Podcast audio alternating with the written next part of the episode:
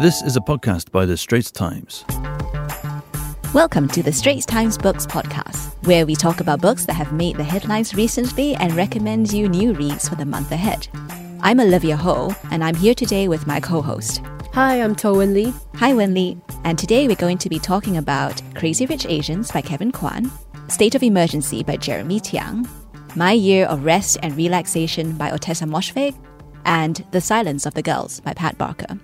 So, first of all, Crazy Rich Asians, the film and book that has been on everyone's tongue recently. It's a story of Chinese American professor who comes to Singapore and discovers that her boyfriend is actually the son of a very ridiculously rich family. So, Wen Li, what did you think of the book?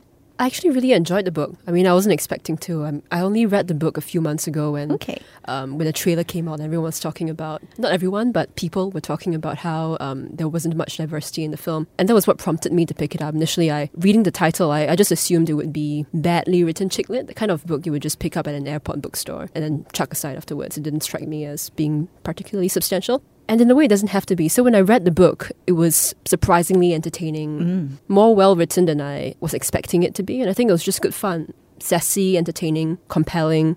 I do feel the movie does do justice to the book. Even though it struck me as being um, a kind of mildly amusing hodgepodge of various aspects of Singapore society and so-called iconic Asian symbols. I mean, you've got the jiaozi, you've got um, Singapore's famous hawker food, and you've got everything packed into such a tightly edited film. So it struck me as being, um, as a Singaporean, as an Asian, as being slightly bizarre in a way, but at the same time very entertaining and just good fun, I think. I have to say that I really hope that they, you know, at least make the second film because I do think the books get better as they go along. Kevin Kwan, of course, wrote a trilogy, um, China Rich Girlfriend and Rich People Problems, and I feel like um, the first book is, you know, maybe a little cardboard. Do you find that? I'm not Yeah, I very think- invested. in I mean, Rachel. I would. Yeah, I wasn't really invested in any of the characters. I mean, definitely not invested in the Nick and Rachel romance and all that. Um, I found the storyline that dipped into the relationship between Nicholas's cousin Astrid and the two men she's involved with, so to speak. uh, I found it a bit more compelling because um, the movie only lasted for two hours. There wasn't really enough time to flesh it out. But that struck me as being a bit more interesting. But yes, I, I do agree the characters are cardboard, but that's okay. I mean, I think what Kwan has in store for us is just a crazy spectacle of um, excess, and everything else is secondary, characterization included. Yeah. So I'm going to read a little quote from my favorite of the three books, which is Rich People Problems. So it's the scene in which involves Astrid in a way. So it goes. Isabel Wu had a psychotic breakdown and barged into Rosalind Fang's Christian Fellowship banquet and threw a bowl of extra hot laksa at Astrid, but missed, and it landed all over the ladies. But thank God Felicity was wearing one of her Pasar Malam polyester dresses from that tailor of hers in Tiong Bahru. So the soup did nothing to her, and it slid right off like Teflon. But poor Mrs. Lee and the Dowager Sultana got drenched and are recovering from first degree burns. So it's that kind of utter ridiculousness, you know, like not this level of reality that, you know, we are all familiar with. But it's funny, it's entertaining, and um, I suppose we need all need a little laughter at this point in our lives. So, moving on to a very different kind of book, State of Emergency by Singaporean author Jeremy Tiang. And uh, Wen Li, you reviewed this for us uh, last year when it came out, and it just won the Singapore Literature Prize for English fiction. So, how did you find it?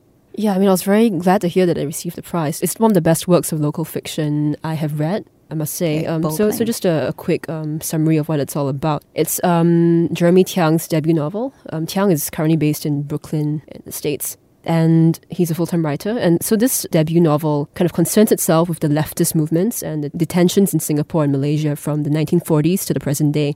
So it's very sensitive, intricately patterned. Um, it's told from the perspectives of six different people. You've got the fiery communists, you've got the pious civil servants, you've got an intrepid journalist. The narrative unfolds against this backdrop of key moments in Singapore's history. You have got the Hock Lee bus riots, um, the MacDonald House bombing, and the Marxist conspiracy. What I really like about Tiang's style is how he's able to write prose that is so beautiful, sensitive, and it comes with this sense of clear eyed restraint. I think one of his greatest virtues is how he's able to take a step back from what he's trying to describe and handle his subject matter in a very responsible and sensitive way. And particularly as a book that tries to do justice or at least tries to represent or translate into fiction such a turbulent period in Singapore's history, I think what he does is admirable. It's a very responsible take on mm. these events in history.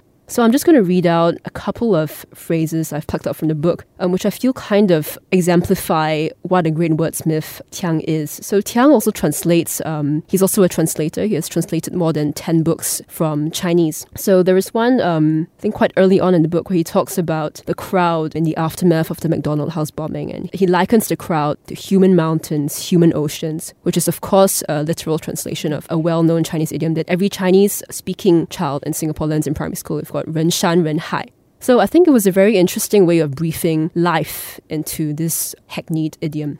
Olivia, would you describe Tiang's book as subversive? Some Well, people of- have, or, or of at least course- provocative. Of course, we've had the um, the news that the NAC partially revoked part of Tiang's grant, um, and many have theorized that maybe because of its controversial topics, leftism is uh, always controversial for Singapore literature. But I don't think that he is deliberately very subversive. I feel like he's tried to give a very balanced view. He gives the point of view of the civil servants, the point of view of the communists, and everyone in his book does what they do because they truly believe in what they're doing. And I do think he tries to withhold judgment from all parties in the way that perhaps other books may not have. I'm glad that the book came into the world, even though it had its grant withdrawn, and that it has gone on to win this prize, which demonstrates its literary merit in a way. Would you say it's a political book? In a way, yes, I would say it's a political book in that it's about politics. Most things, it's, it's very hard to avoid politics as a, but Everything is political. Everything days. is poli- art is political. But yeah, I don't think that should be held against it or have people kept away from it because it's political. I do think that we need to look at certain parts of our history and consider what we've heard about them from some people and what we've heard about them from other people and make our own judgments. Yeah, I would say it's a very important addition to our. Can I say canon? Our canon of local. Yeah, my. I would like to. You know, I would like to think that we have a canon. Yes. Yes.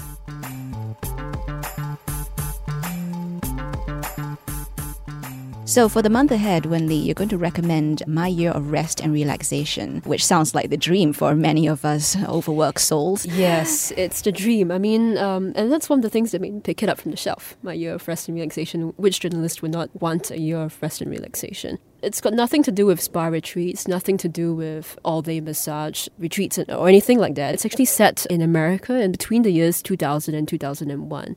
Um, the main character is a 24 year old Columbia graduate and um, she's wary of life and she decides to take a year of chemically induced hibernation. So she goes into the state of chemically induced hibernation. And to do that, she takes sleeping pills, um, she goes heavy on antidepressants, she numbs the senses with TV. And at the end of it, she does kind of emerge um, refreshed and rejuvenated. This is just a way of coping, I think, with what life has thrown at her. Her parents have died, and she's in an abusive relationship with a Wall Street boyfriend.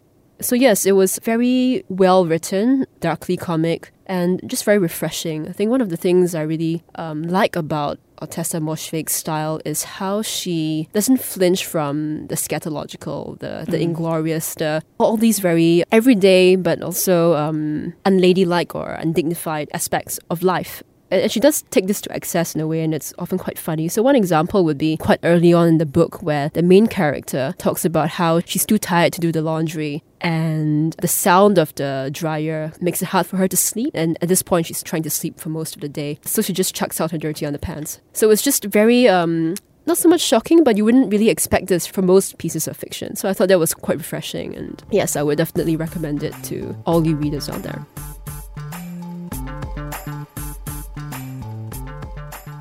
So yes, Olivia, um, you recommend this book called Silence The of Silence of the Girls Silence of by the Pat Girls, yes. Barker. Pat Barker is a Man Booker Prize winning uh, novelist. She's best known for the Regeneration trilogy, in which she talks about the trauma of shell shocked World War II soldiers. But in this in this new book, she's gone back in time to, to the Trojan War, to the Iliad, which is the oldest written work, something in Western literature. And the Trojan War is fought over a woman called Helen of Troy, the most beautiful woman in the world. But I think what struck Barker and is was that all these wars which are fought by men over women and the women themselves don't say very much. And so she's got this line in the book which really stood out for me. Um, she says, "Men carve meaning into women's faces, messages addressed to other men." So in a way, this book is trying to fill that silence in the canon. She's telling it from the point of view of Briseis, who was a queen who was later captured by Achilles, who is the greatest warrior among the Greeks. And she becomes his slave, and she gives you this unusual insight into what life is in the slave camp that the Greeks, uh, that is the Greek army camp so Briseis is not a voice that people have heard from, I think, before. So this is really a difficult book to read. Um, it's not for the faint-hearted. I found it personally quite draining because it's not graphically violent, but she writes in such a brutal, unflinching way. It's very hard to look away from. But at the same time, I think it's an important book because uh, even today, war still happens. Women and children still suffer in it, and um, you know their voices also need to be heard.